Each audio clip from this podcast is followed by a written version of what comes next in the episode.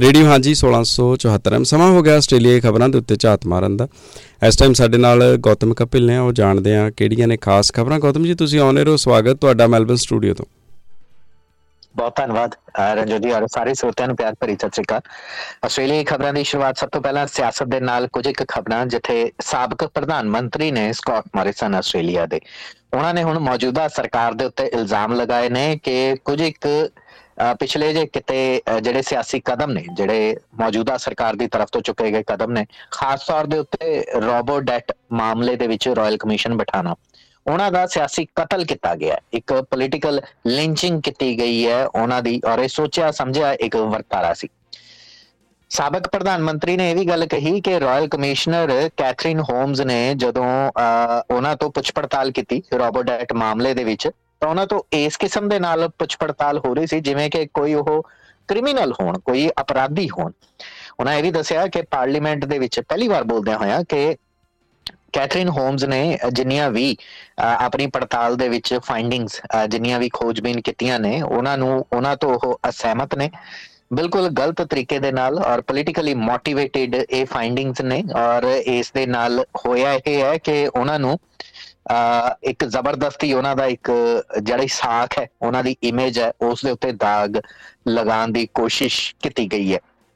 ਇੱਥੋਂ ਤੱਕ ਕਿ ਪਹਿਲੀ ਵਾਰ ਰਾਬਰਟ ਐਟ ਮਾਮਲੇ ਦੇ ਵਿੱਚ ਜਿਹੜਾ ਰਾਇਲ ਕਮਿਸ਼ਨ ਬੈਠੇ ਹੈ ਉਸ ਦੀ ਰਿਪੋਰਟ ਆਉਣ ਤੋਂ ਬਾਅਦ ਪਹਿਲੀ ਵਾਰ ਪਾਰਲੀਮੈਂਟ ਦੇ ਵਿੱਚ ਬੋਲਦਿਆਂ ਹੋਇਆ ਸਾਬਕ ਪ੍ਰਧਾਨ ਮੰਤਰੀ ਨੇ ਇਹ ਵੀ ਗੱਲ ਕਹੀ ਕਿ ਦੂਸਰੇ ਵਿਸ਼ਵ ਯੁੱਧ ਤੋਂ ਬਾਅਦ ਦੇਸ਼ ਦੇ ਅੰਦਰ ਸਿਆਸੀ ਤੌਰ ਦੇ ਉੱਤੇ ਕਦੇ ਇਸ ਕਿਸਮ ਦੀ ਦੂਸ਼ਣਬਾਜ਼ੀ ਹੋਈ ਹੋਵੇ, ਇਹ ਪਹਿਲੀ ਵਾਰ ਹੋਇਆ ਹੈ। ਆਸਟ੍ਰੇਲੀਆ ਦੇ ਵਿੱਚ ਇਸ ਕਿਸਮ ਦਾ ਪੋਲੀਟੀਕਲ ਵੈਂਡੇਟਾ ਕਦੇ ਵੀ ਨਹੀਂ ਚਲਾਇਆ ਗਿਆ। ਸਕਾਟ ਮੋਰਿਸਨ ਨੇ ਇਹ ਵੀ ਕਿਹਾ ਕਿ ਉਹ ਰਿਪੋਰਟ ਦੇ ਨਾਲ ਪੂਰੀ ਤਰ੍ਹਾਂ ਦੇ ਨਾਲ ਸਹਿਮਤ ਨਹੀਂ ਨੇ। ਗੱਠਜੋੜ ਦੇ ਇਕੱਲੇ-ਇਕੱਲੇ ਮੰਤਰੀ ਨੂੰ ਸਿੰਗਲ ਆਊਟ ਕੀਤਾ ਗਿਆ ਹੈ। ਉਹਨਾਂ ਦੇ ਉੱਤੇ ਸਵਾਲ, ਦੂਸ਼ਣਬਾਜ਼ੀਆਂ ਸੁੱਟੀਆਂ ਗਈਆਂ ਨੇ ਔਰ ਇਸ ਦੇ ਵਿੱਚ, ਇਸ ਨੂੰ ਸਹੀ ਤਰੀਕੇ ਦੇ ਨਾਲ ਵੀ ਹੈਂਡਲ ਕੀਤਾ ਜਾ ਸਕਦਾ ਸੀ। ਚੇਤੇ ਕਰਵਾ ਦਿੰਨੇ ਕਿ ਰੋਬਰਟ ਡਾਈਟ ਦਾ ਮਾਮਲਾ ਠੀਕ ਉਸ ਵੇਲੇ ਸਾਹਮਣੇ ਆਇਆ ਸੀ, ਜਦੋਂ ਮਈ 2022 ਦੇ ਵਿੱਚ ਫੈਡਰਲ ਚੋਣਾਂ ਹੋਣੀਆਂ ਸੀ। ਉਸ ਤੋਂ ਕੁਝ ਮਹੀਨੇ ਪਹਿਲਾਂ ਤੋਂ ਹੀ ਸਕਾਟ ਮੌਰਿਸਨ ਜਿਹੜੇ ਉਸ ਵਕਤ ਸੱਤਾ ਦੇ ਉੱਤੇ ਵਿਰਾਜਮਾਨ ਸਨ, ਦੇਸ਼ ਦੇ ਪ੍ਰਧਾਨ ਮੰਤਰੀ ਸੀ। ਉਹਨਾਂ ਨੇ ਇਹ ਗੱਲ ਕਹੀ ਸੀ ਕਿ ਰੋਬਰਟ ਡਾਈਟ ਮਾਮਲੇ ਦੇ ਵਿੱਚ ਜੇਕਰ ਉਹਨਾਂ ਦੀ ਸਰਕਾਰ ਜਿੱਤ ਕੇ ਆਂਦੀ ਹੈ, ਤਾਂ ਜਿਨ੍ਹਾਂ ਜਿਨ੍ਹਾਂ ਦੇ ਸੈਂਟਰ ਲਿੰਕ ਖਾਤਿਆਂ ਦੇ ਵਿੱਚੋਂ ਪੈਸੇ ਕਢਾਏ ਗਏ ਨੇ, ਉਹਨਾਂ ਨੂੰ ਵਾਪਸ ਦਿੱਤੇ ਜਾਣਗੇ ਵਿਆਜ ਸਣੇ।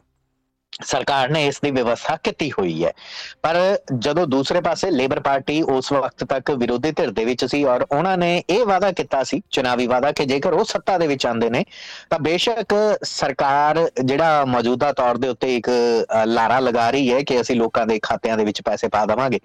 ਅਸੀਂ ਉਹ ਤਾਂ ਪਾਵਾਂਗੇ ਪਰ ਉਸ ਤੋਂ ਪਹਿਲਾਂ ਦੁੱਧ ਦਾ ਦੁੱਧ, ਪਾਣੀ ਦਾ ਪਾਣੀ ਕਰਨਾ ਚਾਹਾਂਗੇ ਕਿ ਆਖਰਕਾਰ ਰੋਬੋਟ ਮਾਮਲੇ ਦੇ ਵਿੱਚ ਗਲਤੀ ਕਿਸ ਦੀ ਹੈ। ਲੇਬਰ ਪਾਰਟੀ ਦੀ ਤਰਫ ਤੋਂ ਜ਼ੋਰ ਸ਼ੋਰ ਦੇ ਨਾਲ ਇਹ ਗੱਲ ਕਹੀ ਜਾ ਰਹੀ ਸੀ ਕਿ ਜੇਕਰ ਅਸੀਂ ਜਿੱਤ ਕੇ ਸੱਤਾ ਦੇ ਵਿੱਚ ਆਨੇ ਆ ਤਾਂ ਸਭ ਤੋਂ ਪਹਿਲਾਂ ਰਾਇਲ ਕਮਿਸ਼ਨ ਬਿਠਾਇਆ ਜਾਏਗਾ। ਦੱਸਦੇ ਹੈ ਕਿ ਰਾਇਲ ਕਮਿਸ਼ਨ ਇੱਕ ਆਖਰੀ ਕੜੀ ਹੁੰਦੀ ਹੈ ਆਸਟ੍ਰੇਲੀਆ ਦੇ ਸਿਆਸੀ ਸਿਸਟਮ ਦੇ ਵਿੱਚ ਪੋਲੀਟੀਕਲ ਸਿਸਟਮ ਦੇ ਅੰਦਰ। ਜਦੋਂ ਇਹ ਮੰਨਿਆ ਜਾਂਦਾ ਹੈ ਕਿ ਇੱਕ ਇੰਡੀਪੈਂਡੈਂਟ ਪੈਨਲ ਜਿਹੜਾ ਹੈ, ਉਹ ਕਿਸੇ ਵੀ ਮੁੱਦੇ ਦੀ ਜਾਂਚ ਪੜਤਾਲ, ਘੋਖ ਪੜਤਾਲ ਕਰੇਗਾ ਤੇ ਫਿਰ ਦੁੱਧ ਦਾ ਦੁੱਧ, ਪਾਣੀ ਦਾ ਪਾਣੀ ਕਰੇਗਾ। ਪਹਿਲੀ ਵਾਰ ਨਹੀਂ ਹੋਇਆ ਰਾਇਲ ਕਮਿਸ਼ਨ ਕਦੇ ਕਿਸੇ ਇਸ ਮਾਮਲੇ ਦੇ ਵਿੱਚ ਬਿਠਾਇਆ ਗਿਆ ਹੋਵੇ। ਪਰ ਹਾਂ, ਇਸ ਵਾਰ ਜਦੋਂ ਰਾਇਲ ਕਮਿਸ਼ਨ ਬਿਠਾਇਆ ਗਿਆ, ਤਾਂ ਰੋਬਰਟ ਐਟ ਇੱਕ ਤਰ੍ਹਾਂ ਦੀ ਸਰਕਾਰ ਦੀ ਸਿਰਫ ਮਾਫ ਕਰਨਾ, ਪਿਛਲੀ ਗੱਠਜੋੜ ਸਰਕਾਰ ਦੀ ਸਿਰਫ ਕਿਰਕਰੀ ਨਹੀਂ ਸੀ, ਬਲਕਿ ਪ੍ਰਧਾਨ ਮੰਤਰੀ ਦੇ ਸਾਖ ਦੇ ਉੱਤੇ ਇੱਕ ਸਿੱਧੇ ਸਿੱਧੇ ਸਵਾਲ ਖੜੇ ਕੀਤੇ ਜਾ ਰਹੇ ਸਨ। ਸਕਾਟ ਮੋਰਿਸਨ ਜਦੋਂ ਤੋਂ ਸੱਤਾ ਤੋਂ ਲਾਂਬੇ ਹੋਏ ਨੇ, ਚਾਹੇ ਉਹਨਾਂ ਦੀ ਤਰਫ ਤੋਂ ਵਾਧੂ ਪੋਰਟਫੋਲੀਓ ਸੰਭਾਲਣ ਦਾ ਮੁੱਦਾ ਹੋਵੇ, ਚਾਹੇ ਰੋਬਰਟ ਐਟ ਮਾਮਲੇ ਦੇ ਵਿੱਚ ਵਰਤੀ ਗਈ ਅਨਗੈਲੀ ਲਗਾਤਾਰ ਲੇਬਰ ਪਾਰਟੀ ਦੀ ਤਰਫ ਤੋਂ ਉਹਨਾਂ ਨੂੰ ਖੁੱਡੇ ਲਾਈਨ ਲਗਾਉਣ ਦੀਆਂ ਕੋਸ਼ਿਸ਼ਾਂ ਕੀਤੀਆਂ ਜਾ ਰਹੀਆਂ ਨੇ। ਉਥੇ ਹੀ ਕੁਝ ਦਿਨ ਪਹਿਲਾਂ ਤੁਹਾਡੇ ਨਾਲ ਇੱਕ ਖਬਰ ਸਾਂਝੀ ਕੀਤੀ ਸੀ ਕਿ ਵਿਕਟੋਰੀਆ ਦੇ ਵਿੱਚ ਜੌਨ ਵੁੱਡਮੈਨ ਨਾਮ ਦਾ ਇੱਕ ਵਿਅਕਤੀ ਹੈ, ਜਿਸ ਦੀ ਤਰਫ ਤੋਂ ਲੱਖਾਂ ਰੁਪਈਆ ਖਰਚ ਕੇ ਆਪਣੇ ਰੁਤਬੇ ਦਾ ਫਾਇਦਾ ਉਠਾਇਆ ਜਾ ਰਿਹਾ ਔਰ ਸਿਆਸਤਦਾਨਾਂ ਦੇ ਰੁਤਬੇ ਨੂੰ ਵਰਤ ਕੇ ਕੰਸਟਰਕਸ਼ਨ ਖੇਤਰ ਦੇ ਵਿੱਚ ਬਿਲਡਿੰਗ ਡਿਵੈਲਪਰ ਦੇ ਤੌਰ ਦੇ ਉੱਤੇ ਜਿਹੜੇ ਨੇ ਫਾਇਦੇ ਲਾਹੇ ਲਏ ਜਾ ਰਹੇ ਨੇ। ਹੁਣ ਪਹਿਲੀ ਵਾਰ ਹੋਇਆ ਕਿ ਜੌਨ ਵੁੱਡਮੈਨ ਕੱਲ ਦੇ ਦਿਨ ਪੱਤਰਕਾਰਾਂ ਦੇ ਸਨਮੁਖ ਹੋਏ। ਵਿਕਟੋਰੀਆ ਦੇ ਆਈਬੈਕ, ਯਾਨੀ independent board based anti corruption commission ਦੇ ਖਿਲਾਫ ਜੌਨ ਵੁਡਮੈਨ ਦੀ ਤਰਫ ਤੋਂ ਕੁਝ ਇਲਜ਼ਾਮ ਲਗਾਏ ਗਏ।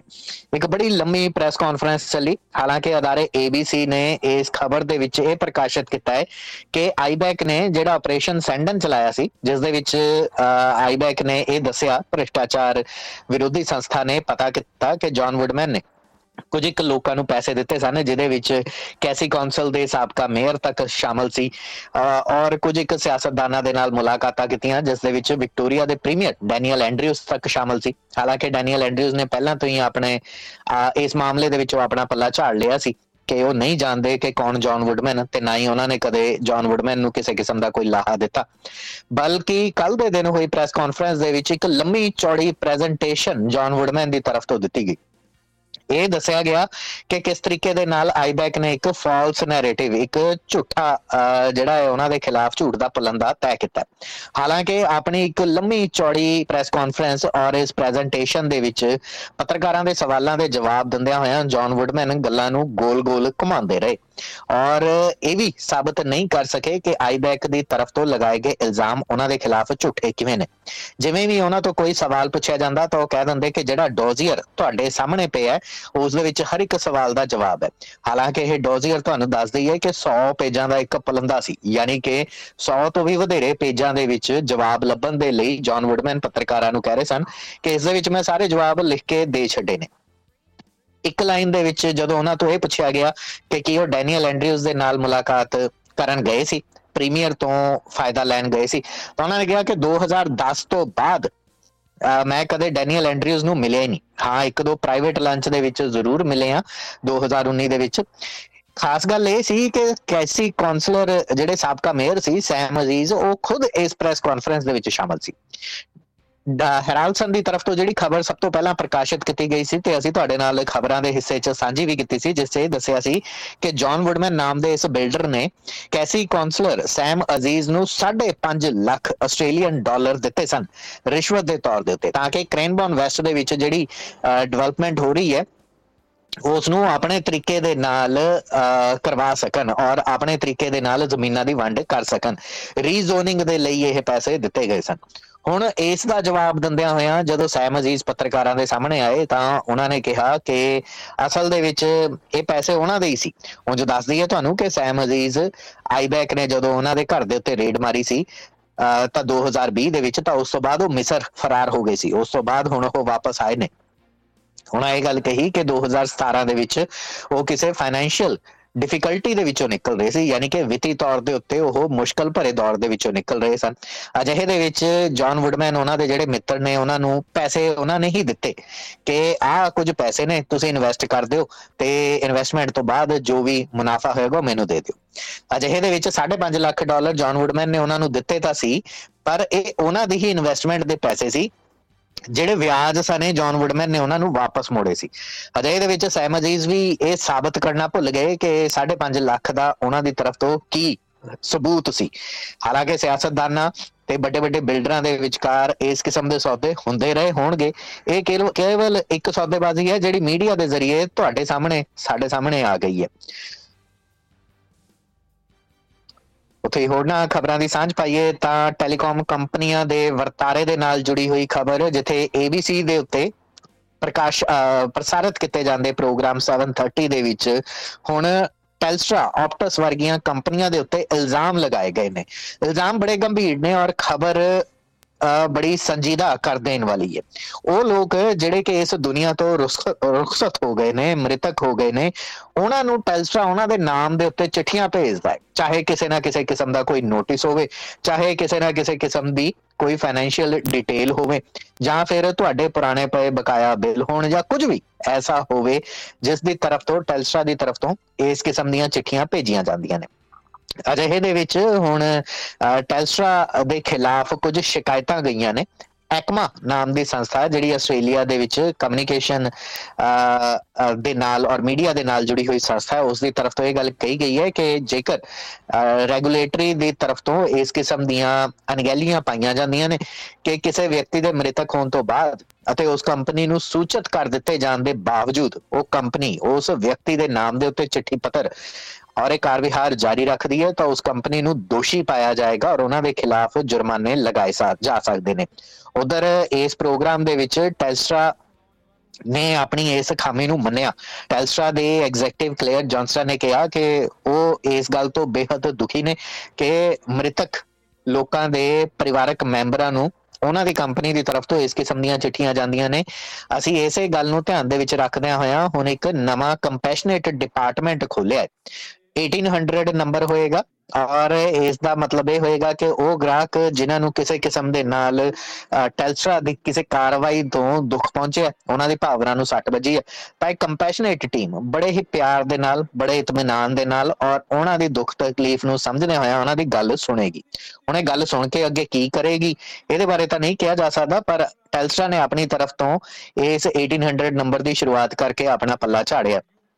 ਉਧਰ ਆਸਟ੍ਰੇਲੀਅਨ ਕਮਿਊਨੀਕੇਸ਼ਨ ਮੀਡੀਆ ਅਥਾਰਟੀ ਯਾਨੀ ਐਕਮਾ ਦਾ ਇਹ ਕਹਿਣਾ ਹੈ ਕਿ ABC ਦੇ ਇਸ ਪ੍ਰੋਗਰਾਮ ਦੇ ਵਿੱਚ ਜੇਕਰ ਟੈਲਸਟਰਾ ਵਰਗੀਆਂ ਕੰਪਨੀਆਂ ਦੇ ਉੱਤੇ ਲਗਾਏ ਗਏ ਦੋਸ਼ ਸਾਬਤ ਹੁੰਦੇ ਨੇ, ਤਾਂ 2.5 ਲੱਖ ਡਾਲਰ ਤੱਕ ਦਾ ਜੁਰਮਾਨਾ ਜਿਹੜਾ ਟੈਲੀਕਮਿਊਨੀਕੇਸ਼ਨ ਕੰਜ਼ਿਊਮਰ ਪ੍ਰੋਟੈਕਸ਼ਨ ਕੋਡ ਦੇ ਤਹਿਤ ਉਹਨਾਂ ਨੂੰ ਲਗਾਇਆ ਜਾ ਸਕਦਾ ਉਂਝ ਆਸਟ੍ਰੇਲੀਅਨ ਡੈਥ ਨੋਟੀਫਿਕੇਸ਼ਨ ਸਰਵਿਸ ਇੱਕ ਫ੍ਰੀ ਆਨਲਾਈਨ ਟੂਲ ਹੈ ADNSS ਨੂੰ ਕਿਹਾ ਜਾਂਦਾ ਹੈ।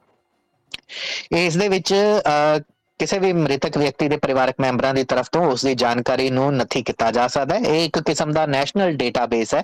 ਉਸ ਤੋਂ ਬਾਅਦ ਸੰਬੰਧਿਤ ਕੰਪਨੀਆਂ ਨੂੰ, ਅਦਾਰਿਆਂ ਨੂੰ ਸੂਚਨਾ ਦਿੱਤੀ ਜਾ ਸਕਦੀ ਹੈ ਇਸ ਇੱਕ ਡੇਟਾਬੇਸ ਦੇ ਜ਼ਰੀਏ ਕਿ ਇਸ ਵਿਅਕਤੀ ਦੇ ਨਾਲ ਜੁੜੀਆਂ ਕੋਈ ਵੀ ਸਰਵਿਸ ਕੋਈ ਵੀ ਜਿਹੜੀਆਂ ਚਿੱਠੀ ਪੱਤਰ ਨੇ ਉਹ ਨਾ ਭੇਜੇ ਜਾਣ ਕਿਉਂਕਿ ਉਹਨਾਂ ਨੂੰ ਦੁੱਖ ਤਕਲੀਫ ਹੁੰਦੀ ਹੈ। ਡੈਥ ਨੋਟੀਫਿਕੇਸ਼ਨ ਸਰਵਿਸ ਪੂਰੀ ਤਰ੍ਹਾਂ ਦੇ ਨਾਲ ਫ੍ਰੀ ਹੁੰਦੀ ਹੈ। ਇਸ ਦੇ ਕੋਈ ਅਲੱਗ ਤੋਂ ਖਰਚੇ ਨਹੀਂ ਜਾਂਦੇ, ਨਹੀਂ ਲਏ ਜਾਂਦੇ। ਪਰ ਹਾਂ, ਇੰਨੀ ਗੱਲ ਜ਼ਰੂਰ ਹੈ ਕਿ ਇਸ ਦੇ ਲਈ ਡੈਥ ਸਰਟੀਫਿਕੇਟ ਜਿਹੜਾ ਅਧਿਕਾਰਕ ਤੌਰ ਦੇ ਉੱਤੇ ਜਾਰੀ ਕੀਤਾ ਜਾਂਦਾ, ਉਸ ਨੂੰ ਨਥੀ ਕਰਨਾ ਲਾਜ਼ਮੀ ਹੁੰਦਾ ਹੈ। ਉਸ ਤੋਂ ਬਾਅਦ ਤੁਸੀਂ ਮਲਟੀਪਲ ਯਾਨੀ ਕਿ ਅਲੱਗ-ਅਲੱਗ ਸੰਸਥਾਵਾਂ ਨੂੰ ਸਿਰਫ ਇਸ ਇੱਕ ਨੰਬਰ ਦੇ ਜ਼ਰੀਏ, ਯਾਨੀ ADNS ਦੇ ਜ਼ਰੀਏ ਆਸਟ੍ਰੇਲੀਅਨ ਡੈਥ ਨੋਟੀਫਿਕੇਸ਼ਨ ਸਰਵਿਸ ਦੇ ਜ਼ਰੀਏ ਸਾਰਿਆਂ ਨੂੰ ਸੂਚਿਤ ਕਰ ਸਕਦੇ ਹੋ, ਚਾਹੇ ਉਹ ਤੁਹਾਡੇ ਬੈਂਕ ਹੋਣ, ਚਾਹੇ ਟੈਲੀਕਾਮ ਕੰਪਨੀਆਂ ਹੋਣ, ਚਾਹੇ ਸੁਪਰ ਫੰਡ ਹੋਣ એનર્ਜੀ ਪ੍ਰੋਵਾਈਡਰ ਹੋਣ, ਕਿਸੇ ਕਿਸਮ ਦੀ ਕੋਈ ਜਾਣਕਾਰੀ ਜਿਹੜੀ ਹੈ ਇਸ ਇੱਕ ਨੰਬਰ ਦੇ ਜ਼ਰੀਏ ਸਾਂਝੀ ਕੀਤੀ ਜਾ ਸਕਦੀ ਹੈ ਕਿ ਉਸ ਕਿਸਮ ਦੇ ਕੋਈ ਪੱਤਰ ਵਿਹਾਰ ਨਹੀਂ ਜਾਣੇ ਚਾਹੀਦੇ। ਹੈਰਾਨੀ ਦੀ ਗੱਲ ਇਹ ਹੈ ਕਿ ADNS ਦੇ ਵਰਤੋਂ ਕਰਨ ਵਾਲਿਆਂ ਦੇ ਵਿੱਚ ਹਲੇ ਇੰਨੀ ਜਾਣਕਾਰੀ ਨਹੀਂ ਹੈ ਇੰਨੀ ਜਾਗਰੂਕਤਾ ਨਹੀਂ ਹੈ। ਪਿਛਲੇ 3 ਸਾਲਾਂ ਦੇ ਵਿੱਚ ਸਿਰਫ 22000 ਲੋਕਾਂ ਨੇ ਇਸ ਦੀ ਵਰਤੋਂ ਕੀਤੀ ਹੈ। 85000 ਦੇ ਆਸ-ਪਾਸ ਆਸ-ਪਾਸ ਜਿਹੜੇ ਨੋਟੀਫਿਕੇਸ਼ਨ ਨੇ ਅਲੱਗ-ਅਲੱਗ ਆਰਗੇਨਾਈਜੇਸ਼ਨਸ ਨੂੰ ਭੇਜੇ ਗਏ ਨੇ। ਉਂਝ ਸਾਲ 2021 ਦੇ ਵਿੱਚ ਇਸ ਸਰਵਿਸ ਦੇ ਉੱਤੇ 171000 ਤੇ 469 ਲੋਕਾਂ ਨੇ ਰਜਿਸਟਰ ਕੀਤਾ ਸੀ। ਇਹ ਰਜਿਸਟਰਡ ਡੈਥਸ ਨੇ ਜਿਹੜੀਆਂ ਆਸਟ੍ਰੇਲੀਆ ਦੇ ਵਿੱਚ ਹੋਈਆਂ ਨੇ। ਹੋਰ ਤਾਂ ਹੋਰ, ਖਬਰ ਦਾ ਅਖੀਰ ਇੱਥੇ ਜਾ ਕੇ ਹੁੰਦਾ ਹੈ ਕਿ ਕਾਰਲਾ ਬੈਕਸਟਰ ਨਾਂ ਦੀ ਇੱਕ ਮਹਿਲਾ, ਜਿਸ ਨੇ ADNS ਨੂੰ ਸੂਚਿਤ ਕਰ ਦਿੱਤਾ ਸੀ, ਬਾਵਜੂਦ ਇਸ ਦੇ ਇਹ ਨੰਬਰ ਜਿਹੜਾ ਹੈ ADNS ਦੇ ਜ਼ਰੀਏ ਟੈਲਸਟਰਾ ਨੂੰ ਭੇਜ ਦਿੱਤਾ ਸੀ, ਪਰ ਟੈਲਸਟਰਾ ਨੇ ਇੱਕ 6 ਡਾਲਰ ਦਾ ਚੈੱਕ ਭੇਜਿਆ। ਅਤੇ ਇਹ ਲਿਖ ਕੇ ਭੇਜਿਆ ਇਸ ਦੇ ਪਤੀ ਦੇ ਨਾਮ ਦੇ ਉੱਤੇ, ਜਿਹੜੇ ਕਿ ਮ੍ਰਿਤਕ ਨੇ, ਹੁਣ ਇਸ ਸੰਸਾਰ ਦੇ ਵਿੱਚ ਨਹੀਂ ਨੇ, ਕਿ ਮਿਸਟਰ ਮਿਕ ਬੈਕਸਟਰ ਆ ਰਹੇ 6 ਡਾਲਰ। ਇਸ ਦੇ ਨਾਲ ਤੁਸੀਂ ਕਾਫੀ ਪੀ ਸਕਦੇ ਹੋ। ਕਾਰਲਾ ਬੈਕਸਟਰ ਨੇ ਕਿਹਾ ਕਿ ਇਹ ਉਹਨਾਂ ਦੀਆਂ ਭਾਵਨਾਵਾਂ ਨੂੰ ਬਿਲਕੁਲ ਵਲੁੰਦਰ ਵਾਲਾ ਸੀ, ਕਿਉਂਕਿ ਉਸ ਦੇ ਪਤੀ ਦਾ ਹਲੇ ਕੁਝ ਹਫ਼ਤਿਆਂ ਦੇ ਬਾਅਦ ਬਰਸੀ ਹੋਣੀ ਸੀ, ਸੋ ਉਹਨਾਂ ਦੇ ਮੌਤ ਨੂੰ ਕਈ ਸਾਲ ਹੋ ਚੁੱਕੇ ਨੇ, ਪਰ ਬਾਵਜੂਦ ਇਸ ਦੇ, ਜਦੋਂ ਟੈਲਸਟਾ ਵਰਗੀਆਂ ਕੰਪਨੀਆਂ ਗ੍ਰਾਹਕਾਂ ਦੀਆਂ ਭਾਵਨਾਵਾਂ ਦੇ ਨਾਲ ਇਸ ਕਿਸਮ ਦੇ ਨਾਲ ਖਿਲਵਾੜ ਕਰਦੀਆਂ ਨੇ। ਤਾਂ ਇਹ ਸੋਚਣ ਵਾਲੀ ਗੱਲ ਬੰਦੀ ਹੈ ਕਿ ਟੈਲੀਕਾਮ ਅਥਾਰਟੀ ਇਹਨਾਂ ਦੇ ਉੱਤੇ 2.5 ਲੱਖ ਡਾਲਰ ਦਾ ਜੁਰਮਾਨਾ ਲਗਾ ਕੇ ਕੀ ਸਹੀ ਕਰੇਗੀ। ਅੱਜ ਦੇ ਦਿਨ ਦੀ ਵੱਡੀ ਖਬਰ ਰਹੇਗੀ ਰਿਜ਼ਰਵ ਬੈਂਕ ਆਫ ਆਸਟ੍ਰੇਲੀਆ ਯਾਨੀ ਕਿ ਕੇਂਦਰੀ ਬੈਂਕ ਦੀ ਤਰਫ ਤੋਂ ਵਿਆਜ ਦਰਾਂ ਵਧਾਈਆਂ ਜਾਣਗੀਆਂ। ਵਧਾਈਆਂ ਜਾਣਗੀਆਂ ਜਾਂ ਨਹੀਂ ਵਧਾਈਆਂ ਜਾਣਗੀਆਂ, ਇਸ ਦੇ ਵਿੱਚ ਕੁਝ ਦਵੰਦ ਜ਼ਰੂਰ ਹੋ ਸਕਦੇ ਨੇ, ਪਰ ਜ਼ਿਆਦਾਤਰ ਆਰਥਕ ਮਾਹਰ ਇਹ ਕਹਿ ਰਹੇ ਨੇ ਕਿ ਆਰਬੀਆਈ ਦੇ ਕੋਲ ਹੋਰ ਕੋਈ ਚਾਰਾ ਨਹੀਂ ਹੈ। ਕਿਉਂਕਿ ਕੱਲ ਦੇ ਦਿਨ ਤੁਹਾਡੇ ਨਾਲ ਇਹ ਖਬਰ ਸਾਂਝੀ ਕੀਤੀ ਸੀ ਕਿ ਆਰਬੀਆਈ ਦੇ ਬੋਰਡ ਦੀ ਤਰਫ ਤੋਂ ਇਹ ਸੰਕੇਤ ਦਿੱਤੇ ਗਏ ਸੀ ਕਿ ਅੱਜ ਦੇ ਦਿਨ, ਯਾਨੀ ਪਹਿਲੀ ਅਗਸਤ ਨੂੰ ਜਿਹੜੀ ਮੀਟਿੰਗ ਹੋ ਰਹੀ ਹੈ ਬੋਰਡ ਦੇ ਵੱਲੋਂ ਇਹ ਫੈਸਲਾ ਲਿਆ ਜਾ ਸਕਦਾ ਹੈ ਕਿ 0.25% ਦੇ ਆਸ-ਪਾਸ ਜਾਂ ਹੋ ਸਕਦਾ ਇਸ ਤੋਂ ਵੀ ਵੱਧ ਜਿਹੜਾ ਹੈ ਨਗਦੀ ਦਰਾਂ ਦੇ ਵਿੱਚ ਇਜ਼ਾਫਾ ਕੀਤਾ ਜਾਵੇ। ਇਸ ਦਾ ਮਤਲਬ ਇਹ ਹੈ ਕਿ ਘਰਾਂ ਦੇ ਲਈ, ਵਾਹਨਾਂ ਦੇ ਲਈ, ਆਪਣੇ ਵਪਾਰਕ ਅਦਾਰਿਆਂ ਦੇ ਲਈ ਜੇਕਰ ਤੁਸੀਂ ਕਰਜ਼ੇ ਲੈ ਰੱਖੇ ਨੇ, ਤਾਂ ਉਹਨਾਂ ਦੀਆਂ ਵਿਆਜ ਦਰਾਂ ਵੱਧ ਜਾਣਗੀਆਂ ਔਰ ਲਗਾਤਾਰ ਇਹ 13ਵੀਂ ਵਾਰ ਹੋਏਗਾ ਜਦੋਂ ਗਵਰਨਰ ਨੇ ਜਿਹੜੇ ਆਰਬੀਏ ਦੇ ਫਿਲਿਪ ਲੋਏ ਉਹਨਾਂ ਦੀ ਅਗਵਾਈ ਦੇ ਵਿੱਚ ਬੋਰਡ ਇਹ ਫੈਸਲਾ ਲਏਗਾ। ਉਂਝ ਇੱਕ ਉਦਾਹਰਨ ਦੇ ਰਹੇ ਹਾਂ ਤੁਹਾਨੂੰ ਸਿਰਫ ਕਿ ਜੇਕਰ ਤੁਸੀਂ 5 ਲੱਖ ਡਾਲਰ ਦਾ ਲੋਨ ਲੈ ਰੱਖਿਆ ਹੈ, ਤਾਂ ਮਈ 2000 22 ਤੋਂ ਬਾਅਦ ਲਗਾਤਾਰ ਜਿਹੜੀਆਂ ਵਿਆਜ ਦਰਾਂ ਵਧ ਰਹੀਆਂ ਨੇ, ਉਹ ਇਸ ਹੱਦ ਤੱਕ ਜਾ ਚੁੱਕੀਆਂ ਨੇ ਕਿ ਮੰਨ ਲਓ ਮਈ ਮਹੀਨੇ ਤੋਂ ਪਹਿਲਾਂ 2022 ਦੇ ਅਪ੍ਰੈਲ ਮਹੀਨੇ ਦੇ ਵਿੱਚ ਤੁਹਾਡੀ ਲੋਨ ਦੀ 5 ਲੱਖ ਡਾਲਰ ਦੀ ਲੋਨ ਦੀ ਕਿਸ਼ਤ 1000 ਡਾਲਰ ਸੀ, ਤਾਂ ਉਸ ਦੇ ਵਿੱਚ 1217 ਡਾਲਰ ਹੋਰ ਜੋੜ ਲਵੋ। ਯਾਨੀ ਹੁਣ 2217 ਡਾਲਰ ਉਹ ਕਿਸ਼ਤ ਹੋ ਚੁੱਕੀ ਹੈ। ਇਹ ਸਿਰਫ ਇੱਕ ਉਦਾਹਰਨ ਦਿੱਤੀ ਜਾ ਰਹੀ ਹੈ। ਅਲੱਗ-ਅਲੱਗ ਬੈਂਕਾਂ ਦੀਆਂ ਅਲੱਗ-ਅਲੱਗ ਵਿਆਜ ਦਰਾਂ ਵੀ ਹੁੰਦੀਆਂ ਨੇ। ਕਈ ਬੈਂਕ ਵਧਾਣੀਆਂ ਚਾਹੁੰਦੇ ਨੇ, ਕਈ ਨਹੀਂ ਵਧਾਣੀਆਂ ਚਾਹੁੰਦੇ। ਹਾਲਾਂਕਿ ਅਜਿਹਾ ਨਹੀਂ ਹੈ। ਕੋਈ ਵੀ ਬੈਂਕ ਵਿਆਜ ਦਰਾਂ ਨਹੀਂ ਵਧਾਏਗਾ। ਲਗਭਗ ਸਾਰੇ ਹੀ ਬੈਂਕਾਂ ਨੇ ਵਿਆਜ ਦਰਾਂ ਦੇ ਵਿੱਚ ਇਜ਼ਾਫਾ ਕਰ ਦਿੱਤਾ, ਕਿਉਂਕਿ ਕੇਂਦਰੀ ਬੈਂਕ ਦੀ ਤਰਫ ਤੋਂ ਉਹਨਾਂ ਨੂੰ ਇਹ ਇਜਾਜ਼ਤ ਦੇ ਦਿੱਤੀ ਗਈ ਹੈ। ਕੇਂਦਰੀ ਬੈਂਕ ਜਿਵੇਂ ਹੀ ਇਹ ਇਜਾਜ਼ਤ ਦਿੰਦਾ ਅਲੱਗ-ਅਲੱਗ ਨਿੱਜੀ ਬੈਂਕਾਂ ਦੀ ਤਰਫ ਤੋਂ ਇਸ ਕਿਸਮ ਦੇ ਫੈਸਲੇ ਲਏ ਜਾਂਦੇ ਨੇ ਕਿ ਉਹ ਵੱਧ ਤੋਂ ਵੱਧ ਵਿਆਜ ਦਰਾਂ ਕਿਸ ਅੰਕੜੇ ਤੱਕ ਲਿਜਾ ਸਕਦੇ ਨੇ। ਉਂਝ ਆਰਬੀਏ ਦਾ ਇਹ ਕਹਿਣਾ ਹੈ ਕਿ ਵਿਆਜ ਦਰਾਂ ਵਧਾਉਣਾ ਉਹਨਾਂ ਦੀ ਮਜਬੂਰੀ ਹੈ, ਕਿਉਂਕਿ ਰਿਸੈਸ਼ਨ ਦੇ ਜਿਹੜੇ ਚਾਂਸ ਦਿਖ ਰਹੇ ਨੇ, ਸੰਕੇਤ ਦਿਖ ਰਹੇ ਨੇ ਔਰ ਮਹਿੰਗਾਈ ਨੂੰ ਕੰਟਰੋਲ ਕਰਨ ਦੇ ਲਈ ਜੇਕਰ ਹੁਣ ਵਿਆਜ ਦਰਾਂ ਨਾ ਵਧਾਈਆਂ ਗਈਆਂ ਤਾਂ ਸਾਲ 2024 ਤੱਕ ਜਾਂਦਿਆਂ ਜਾਂਦਿਆਂ ਆਸਟ੍ਰੇਲੀਆ ਦੀ ਆਰਥਿਕਤਾ ਲੜਖੜਾ ਜਾਵੇਗੀ।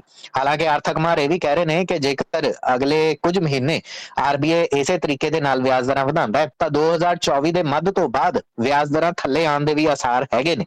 ਪਰ ਉਦੋਂ ਤੱਕ ਬਹੁਤ ਲੰਮਾ ਸਮਾਂ ਉਦੋਂ ਤੱਕ ਤੁਹਾਡੀ ਜੇਬ ਦੇ ਉੱਤੇ ਕਿੰਨਾ ਬੋਝ ਪੈ ਜਾਏਗਾ, ਇਸ ਦਾ ਕੋਈ ਅੰਦਾਜ਼ਾ ਨਹੀਂ ਹੈ। ਉਂਝ ਸਾਡੀਆਂ ਸ਼ਾਮ ਦੀਆਂ ਖਬਰਾਂ, ਜਿਹੜੀਆਂ ਰੇਡੀਓ ਹਾਂਜੀ ਦੇ ਸਿਡਨੀ ਸਟੂਡੀਓ ਤੋਂ ਸ਼ਾਮ ਨੂੰ 4 ਵਜੇ ਤੁਸੀਂ ਸੁਣਦੇ ਹੋ ਉਸ ਦੇ ਵਿੱਚ ਜ਼ਰੂਰ ਸਾਂਝ ਪਾ ਸਕਦੇ ਹੋ। ਅੱਜ ਦੇ ਪ੍ਰੋਗਰਾਮ ਨਿਊਜ਼ ਐਂਡ ਵਿਊਜ਼ ਦੇ ਵਿੱਚ ਵੀ ਇਸ ਬਾਬਤ ਇੱਕ ਖਾਸ ਰਿਪੋਰਟ ਲੈ ਕੇ ਆਵਾਂਗੇ। ਵਿਆਜ ਦਰਾਂ ਦੇ ਵਿੱਚ ਵਾਧੇ ਦੇ ਨਾਲ ਜੁੜੀ ਸੋ ਉਹਨਾਂ ਰਿਪੋਰਟਾਂ ਦੇ ਨਾਲ ਵੀ ਤੁਸੀਂ ਸਾਂਝ ਪਾ ਸਕਦੇ ਹੋ।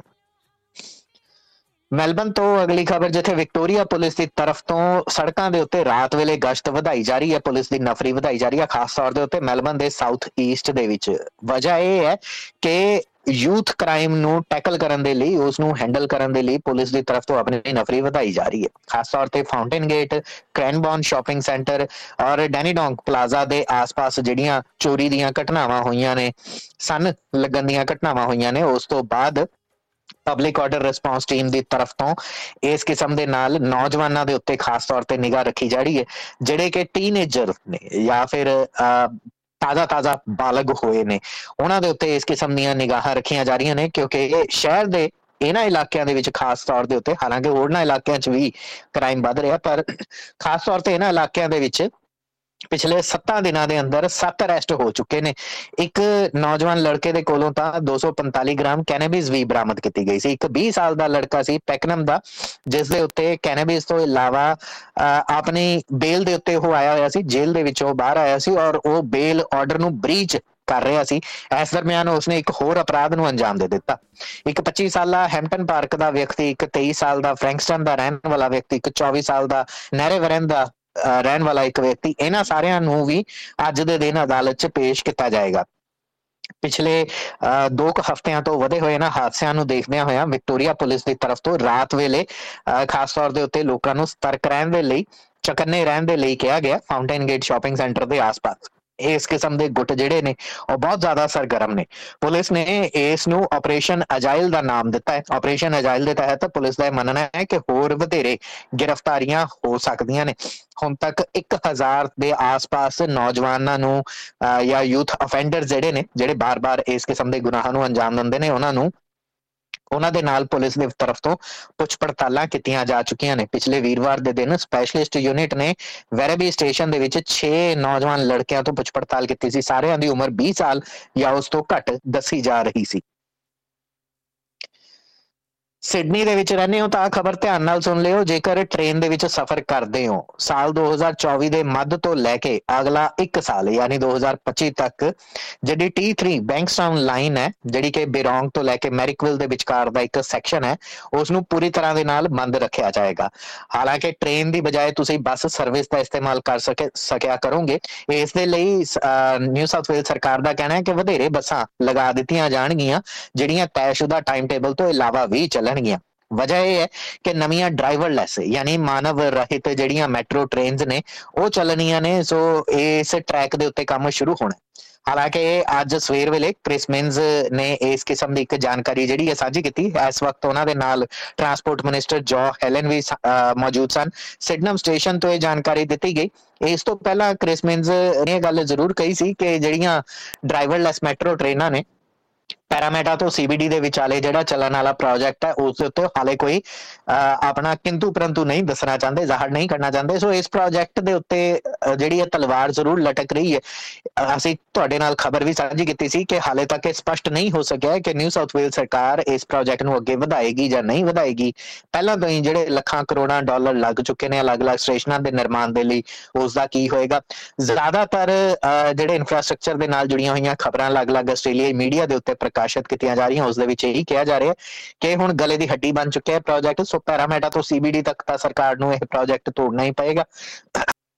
ਉਂਝ 2019 ਦੇ ਵਿੱਚ ਟਲਾਵਾਂਗ ਤੋਂ ਲੈ ਕੇ ਚੈਟਸਵੁੱਡ ਤੱਕ ਮੈਟਰੋ ਰੇਲ ਲਾਈਨ ਚੱਲ ਰਹੀ ਹੈ। ਚੈਟਸਵੁੱਡ ਤੋਂ ਸੀਬੀਡੀ ਤੱਕ ਦਾ ਜਿਹੜਾ ਸੈਕਸ਼ਨ ਹੈ, ਉਸ ਦੇ ਉੱਤੇ ਵੀ ਕੰਮ ਲਗਭਗ ਮੁਕੰਮਲ ਹੋ ਚੁੱਕਿਆ ਹੈ। ਤੇ ਹੁਣ ਸੀਬੀਡੀ ਤੋਂ ਬੈਂਕਸਟਾਊਨ ਤੱਕ ਤੇ ਸੀਬੀਡੀ ਤੋਂ ਪੈਰਾਮੀਟਾ ਤੱਕ ਦਾ ਜਿਹੜਾ ਇਹ ਮੈਟਰੋ ਟ੍ਰੇਨ ਦਾ ਪ੍ਰੋਜੈਕਟ ਹੈ, ਇਸ ਨੂੰ ਅੱਗੇ ਵਧਾਇਆ ਜਾ ਰਿਹਾ ਹਾਲਾਂਕਿ ਇਹਨਾਂ ਦੋਵਾਂ ਟਰੈਕਸ ਦੇ ਉੱਤੇ ਪਹਿਲਾਂ ਤੋਂ ਹੀ ਸੈਮੀ ਮੈਟਰੋ ਰੇਲ ਚੱਲ ਰਹੀ ਹੈ। ਸੋ ਟਰੈਕ ਦੀ ਉਸਾਰੀ ਦੇ ਲਈ ਜਾਂ ਜ਼ਮੀਨ ਦੀ ਵੰਡ ਦੇ ਲਈ ਜਾਂ ਐਕਵਾਇਰ ਕਰਨ ਦੇ ਲਈ ਕੋਈ ਬਹੁਤਾ ਖਰਚਾ ਸਰਕਾਰ ਦਾ ਨਹੀਂ ਹੋਏਗਾ, ਕਿਉਂਕਿ ਉਹਨਾਂ ਹੀ ਟਰੈਕਸ ਦੇ ਬਰਾਬਰ ਜਾਂ ਜ਼ਮੀਨ ਦੋਜ਼ ਤਰੀਕੇ ਦੇ ਨਾਲ ਇਹ ਮੈਟਰੋ ਨੂੰ ਚਲਾਇਆ ਜਾ ਸਕਦਾ ਦੱਸ ਦਈਏ ਕਿ ਸੈਮੀ ਮੈਟਰੋ ਟ੍ਰੇਨ ਤੋਂ ਇਲਾਵਾ ਜਿਹੜੀ ਮੈਟਰੋ ਸਰਵਿਸ ਹੈ ਸਿਡਨੀ ਦੀ, ਉਸ ਨੂੰ ਵਰਲਡ ਕਲਾਸ ਮੈਟਰੋ ਸਰਵਿਸ ਮੰਨਿਆ ਜਾ ਰਿਹਾ ਹੈ, ਕਿਉਂਕਿ ਇਸ ਦੇ ਵਿੱਚ ਡਰਾਈਵਰ ਦੀ ਜ਼ਰੂਰਤ ਨਹੀਂ ਹੁੰਦੀ, ਪਰ ਇਹ ਬੜੀ ਤੇਜ਼ੀ ਦੇ ਨਾਲ, ਤੁਹਾਨੂੰ ਇੱਕ ਥਾਂ ਤੋਂ ਦੂਸਰੀ ਥਾਂ ਤੱਕ ਲੈ ਜਾਂਦੀਆਂ ਨੇ। ਹਾਲਾਂਕਿ ਸ਼ੁਰੂ ਸ਼ੁਰੂ ਦੇ ਵਿੱਚ ਟਲਾਮੌਂਗ ਤੋਂ ਚੈਟਸਵੁੱਡ ਵਾਲੇ ਸੈਕਸ਼ਨ ਦੇ ਵਿੱਚ ਕੁਝ ਤਕਨੀਕੀ ਖਾਮੀਆਂ ਦੇਖਣ ਨੂੰ ਜ਼ਰੂਰ ਮਿਲਦੀਆਂ ਸਨ, ਪਰ ਹੁਣ ਆਮ ਦੀ ਤਰ੍ਹਾਂ ਇਹ ਮੈਟਰੋ ਚੱਲਦੀ ਹੈ ਔਰ ਲੱਖਾਂ ਦੇ ਕਰੀਬ ਲੋਕਾਂ ਦੀ ਤਰਫ ਤੋਂ ਇਸ ਦਾ ਰੋਜ਼ਾਨਾ ਫਾਇਦਾ ਚੁੱਕਿਆ ਜਾਂਦਾ ਹੈ। ਖੇਡ ਜਗਤ ਦੇ ਨਾਲ ਜੁੜੀਆਂ ਖਬਰਾਂ, ਮਟਿਲਡਾਸ ਦੇ ਲਈ ਆਖਰਕਾਰ ਸੁਪਨਾ ਜਿਹੜਾ ਉਹ ਵਿਸ਼ਵ ਕੱਪ ਦੇ ਵਿੱਚ ਖੇਡਣ ਦਾ ਹੁਣ ਬਰਕਰਾਰ ਰਹੇਗਾ। ਕੈਨੇਡਾ ਨੂੰ 4-0 ਦੇ ਨਾਲ ਰੌਂਦ ਕੇ ਮਟਿਲਡਾਸ ਨੇ, ਯਾਨੀ ਆਸਟ੍ਰੇਲੀਆ ਦੀ ਮਹਿਲਾਵਾਂ ਦੀ ਸੌਕਰ ਟੀਮ ਨੇ ਇੱਕ ਤਰਫਾ ਪ੍ਰਦਰਸ਼ਨ ਕੀਤਾ। ਹਾਲਾਂਕਿ ਪਿਛਲੇ ਹਫ਼ਤੇ ਨਾਈਜੀਰੀਆ ਤੋਂ ਜਿਹੜੀ ਹਾਰ ਮਿਲੀ ਸੀ ਮਹਿਲਾ ਆਸਟ੍ਰੇਲੀਆ ਫੁੱਟਬਾਲ ਟੀਮ ਨੂੰ, ਉਸ ਦੇ ਵਿੱਚ ਇੱਕ ਝਟਕਾ ਜ਼ਰੂਰ ਲੱਗਿਆ ਸੀ, ਕਿਉਂਕਿ ਸ਼ੁਰੂਆਤ ਦੇ ਵਿੱਚ ਪਹਿਲਾਂ ਆਸਟ੍ਰੇਲੀਆ ਨੇ ਆਇਰਲੈਂਡ ਨੂੰ ਹਰਾ ਕੇ ਆਪਣਾ ਜੇਤੂ ਰੱਥ ਦਾ ਆਗਾਜ਼ ਕੀਤਾ ਸੀ। ਹੁਣ ਇਸ ਗਰੁੱਪ ਦੇ ਵਿੱਚ ਆਸਟ੍ਰੇਲੀਆ, ਜਿਹੜੇ ਗਰੁੱਪ ਬੀ ਦੇ ਵਿੱਚ ਖੇਡ ਰਿਹਾ ਉਹ ਟੌਪ ਦੇ ਉੱਤੇ ਜਾ ਚੁੱਕਿਆ ਹੈ ਕੱਲ ਦੇ ਦਿਨ ਮੈਲਬਨ ਦੇ ਰੈਕਟੈਂਗੂਲਰ ਪਾਰਕ ਸਟੇਡੀਅਮ ਦੇ ਵਿੱਚ 27000 ਤੇ 700 ਤੋਂ ਵਧੇਰੇ ਦਰਸ਼ਕਾਂ ਦੇ ਸਾਹਮਣੇ ਖੇਡਦਿਆਂ ਹੋਇਆਂ ਆਸਟ੍ਰੇਲੀਆ ਦੀ ਮਹਿਲਾਵਾਂ ਦੀ ਟੀਮ ਨੇ ਸ਼ਾਨਦਾਰ ਪ੍ਰਦਰਸ਼ਨ ਕੀਤਾ। ਜੇਕਰ ਇਹ ਮੈਚ ਦੇ ਵਿੱਚ ਆਸਟ੍ਰੇਲੀਆ ਦੀ ਟੀਮ ਹਾਰ ਜਾਂਦੀ ਤਾਂ ਗਰੁੱਪ ਮੈਚਾਂ ਦੇ ਵਿੱਚੋਂ ਬਾਹਰ ਹੋ ਜਾਣਾ ਸੀ ਤੇ ਉਸ ਤੋਂ ਬਾਅਦ ਨੌਕਆਊਟ ਦੌਰ ਦੇ ਵਿੱਚ ਪਹੁੰਚਣਾ ਆਸਟ੍ਰੇਲੀਆ ਦੇ ਲਈ ਮੁਸ਼ਕਲ ਹੋ ਸਕਦਾ ਸੀ, ਪਰ ਹੁਣ ਆਸਟ੍ਰੇਲੀਆ ਨੇ ਆਪਣੀਆਂ ਉਮੀਦਾਂ ਨੂੰ ਬਰਕਰਾਰ ਰੱਖਿਆ ਹੈ ਦੱਸ ਦਈਏ ਕਿ ਹੁਣ ਜ਼ਿਆਦਾਤਰ ਤਰੀਕੇ ਦੇ ਨਾਲ ਇਹ ਲੱਗ ਰਿਹਾ ਹੈ ਕਿ ਜਿਹੜਾ ਰਾਉਂਡ ਆਫ 16 ਹੈ, ਉਸ ਦੇ ਵਿੱਚ ਆਸਟ੍ਰੇਲੀਆ ਦਾ ਮੁਕਾਬਲਾ ਗਰੁੱਪ ਡੀ ਦੀ ਰਨਰ ਅਪ ਟੀਮ ਦੇ ਨਾਲ ਹੋਏਗਾ, ਜੋ ਕਿ ਡੈਨਮਾਰਕ ਹੀ ਬਣਦੀ ਹੈ। ਸੋ ਹੋ ਸਕਦਾ ਹੈ ਕਿ ਮੁਕਾਬਲਾ ਅਗਲੇ ਹਫ਼ਤੇ ਸਿਡਨੀ ਦੇ ਵਿੱਚ ਹੋਣਾ ਹੋਵੇ ਤੇ ਫਿਰ ਉਸ ਦੇ ਵਿੱਚ ਵੀ ਤੁਸੀਂ ਆਸਟ੍ਰੇਲੀਆ ਦੀ ਮਹਿਲਾਵਾਂ ਦੀ ਫੁੱਟਬਾਲ ਟੀਮ ਨੂੰ ਆਪਣੀ ਹਮਾਇਤ ਦੇ ਸਕਦੇ ਹੋ। ਐਸ਼ੇਜ਼ ਸੀਰੀਜ਼ ਡਰਾ ਦੇ ਨਾਲ ਐਂਡ ਹੋਈ। ਇੰਗਲੈਂਡ ਨੂੰ ਆਖਰੀ ਟੈਸਟ ਮੈਚ ਦੇ ਵਿੱਚ ਨਾ ਹਰਾਨ ਕਰਕੇ ਆਸਟ੍ਰੇਲੀਆ ਦੀ ਟੀਮ ਮੇਜ਼ਬਾਨ ਇੰਗਲੈਂਡ ਦੇ ਨਾਲ ਇਸ ਲੜੀ ਦੇ ਵਿੱਚ 2-2 ਦੀ ਬਰਾਬਰੀ ਦੇ ਉੱਤੇ ਮੁਕੀ। ਦੱਸ ਦਈਏ ਕਿ ਆਖਰੀ ਟੈਸਟ ਮੈਚ ਦੇ ਵਿੱਚ ਇੰਗਲੈਂਡ ਨੇ ਪਹਿਲਾਂ 283 ਤੇ ਫਿਰ 395 ਦੌੜਾਂ ਬਣਾਈਆਂ ਸਨ। ਪਹਿਲੀ ਤੇ ਦੂਸਰੀ ਪਾਰੀ 'ਚ ਜਵਾਬ ਦੇ ਵਿੱਚ ਆਸਟ੍ਰੇਲੀਆ ਨੇ 295 ਤੇ ਫਿਰ 334 ਦੌੜਾਂ ਬਣਾ ਸਕੀ, ਯਾਨੀ 49 ਦੌੜਾਂ ਪਿੱਛੇ ਰਹਿ ਗਈ। ਹਾਲਾਂਕਿ ਇਸ ਪਾਰੀ ਦੇ ਵਿੱਚ ਸਮਿਥ ਦੀਆਂ ਮਾਫ ਕਰਨਾ, ਖਵਾਜਾ ਦੀਆਂ ਦੂਸਰੀ ਪਾਰੀ 'ਚ 72 ਤੇ ਵਾਰਨਰ ਦੀਆਂ 60 ਦੌੜਾਂ ਜ਼ਰੂਰ ਸ਼ਾਮਲ ਸਨ। ਇਸ ਦੇ ਨਾਲ ਹੀ ਦੋ ਟੈਸਟ ਮੈਚ ਆਸਟ੍ਰੇਲੀਆ ਨੇ ਜਿੱਤੇ ਤੇ ਦੋ ਇੰਗਲੈਂਡ ਨੇ ਜਿੱਤੇ, ਜੋ ਕਿ ਆਸਟ੍ਰੇਲੀਆ ਨੂੰ ਵੀ ਗਵਾਰਾ ਹੋਏਗਾ। ਸੋ ਇਸ ਵਾਰ ਇਹ ਟਰਾਫੀ ਕਿਸੇ ਵੀ ਇੱਕ ਟੀਮ ਦੇ ਕੋਲ ਨਹੀਂ ਜਾਏਗੀ। ਉਂਝ ਇਸ ਪੂਰੀ ਟੈਸਟ ਸੀਰੀਜ਼ ਦੇ ਵਿੱਚ ਜੇਕਰ ਟਾਪ ਸਕੋਰਰ ਦੀ ਗੱਲ ਕਰੀਏ ਤਾਂ ਉਸਮਾਨ ਖਵਾਜਾ, ਜੋ ਕਿ ਆਸਟ੍ਰੇਲੀਆਈ ਬੱਲੇਬਾਜ਼ ਨੇ, ਉਹਨਾਂ ਨੇ 496 ਦੌੜਾਂ ਬਣਾਈਆਂ। ਹਾਲਾਂਕਿ ਟਾਪ 5 ਦੇ ਵਿੱਚ ਆਸਟ੍ਰੇਲੀਆ ਦੇ ਸਟੀਵਨ ਸਮਿਥ ਤੇ ਉਸਮਾਨ ਖਵਾਜਾ ਹੀ ਮੌਜੂਦ ਨੇ, ਕਿਉਂਕਿ ਸਟੀਵਨ ਸਮਿਥ ਨੇ 373 ਦੌੜਾਂ ਬਣਾਈਆਂ ਤੇ ਉਸਮਾਨ ਖਵਾਜਾ ਨੇ 496 ਉਸ ਤੋਂ ਇਲਾਵਾ ਇੰਗਲੈਂਡ ਦੇ ਬੱਲੇਬਾਜ਼ ਪੂਰੀ ਸੀਰੀਜ਼ ਦੇ ਵਿੱਚ ਛਾਏ ਰਹੇ। ਜ਼ੈਕ ਕ੍ਰੋਲੀ ਨੇ 480 ਦੌੜਾਂ ਬਣਾਈਆਂ ਨੇ ਇਸ ਪੂਰੀ ਲੜੀ ਦੇ ਵਿੱਚ, ਪੰਜ ਟੈਸਟ ਮੈਚਾਂ ਦੀ ਲੜੀ 'ਚ। ਜॉय ਰੂਟ ਨੇ 412 ਬੈਨ ਸਟਾਕਸ ਨੇ 405 ਹੈਰੀ ਬਰੂਕ ਨੇ 363 ਅਤੇ ਜੌਨੀ ਬੇਸਟੋ ਨੇ 322 ਦੌੜਾਂ ਬਣਾਈਆਂ। ਬੈਨ ਡਕਟ ਜਿਹੜੇ ਕਿ ਹਰਫਨ ਮੌਲਾ ਨੇ ਖਿਡਾਰੀ, ਇੰਗਲੈਂਡ ਦੇ ਉਹਨਾਂ ਨੇ ਵੀ 321 ਦੌੜਾਂ ਬਣਾ ਛੱਡੀਆਂ। ਉਧਰ ਜੇਕਰ ਵਿਕਟਾਂ ਦੀ ਗੱਲ ਕਰੀਏ, ਤਾਂ ਆਸਟ੍ਰੇਲੀਆਈ ਗੇਂਦਬਾਜ਼ ਮਿਚਲ ਸਟਾਰਕ ਨੇ 23 ਵਿਕਟਾਂ ਲੈ ਕੇ ਇਸ ਲੜੀ ਦੇ ਵਿੱਚ ਸਿਖਰਲਾ ਸਥਾਨ ਹਾਸਲ ਕੀਤਾ ਔਰ ਇੰਗਲਿਸ਼ ਜਿਹੜੇ ਗੇਂਦਬਾਜ਼ ਨੇ, ਸਟੂਅਰਟ ਬਰੋਡ ਨੇ 22 ਅਤੇ ਕ੍ਰਿਸ ਵਾਕਸ ਨੇ 19 ਵਿਕਟਾਂ ਹਾਸਲ ਕੀਤੀਆਂ। ਖਬਰਾਂ ਦੇ ਅੱਜ ਦੇ ਇਸ ਸੈਕਸ਼ਨ ਦੇ ਵਿੱਚ ਨਹੀਂ ਦਿਓ ਇਜਾਜ਼ਤ, ਧੰਨਵਾਦ।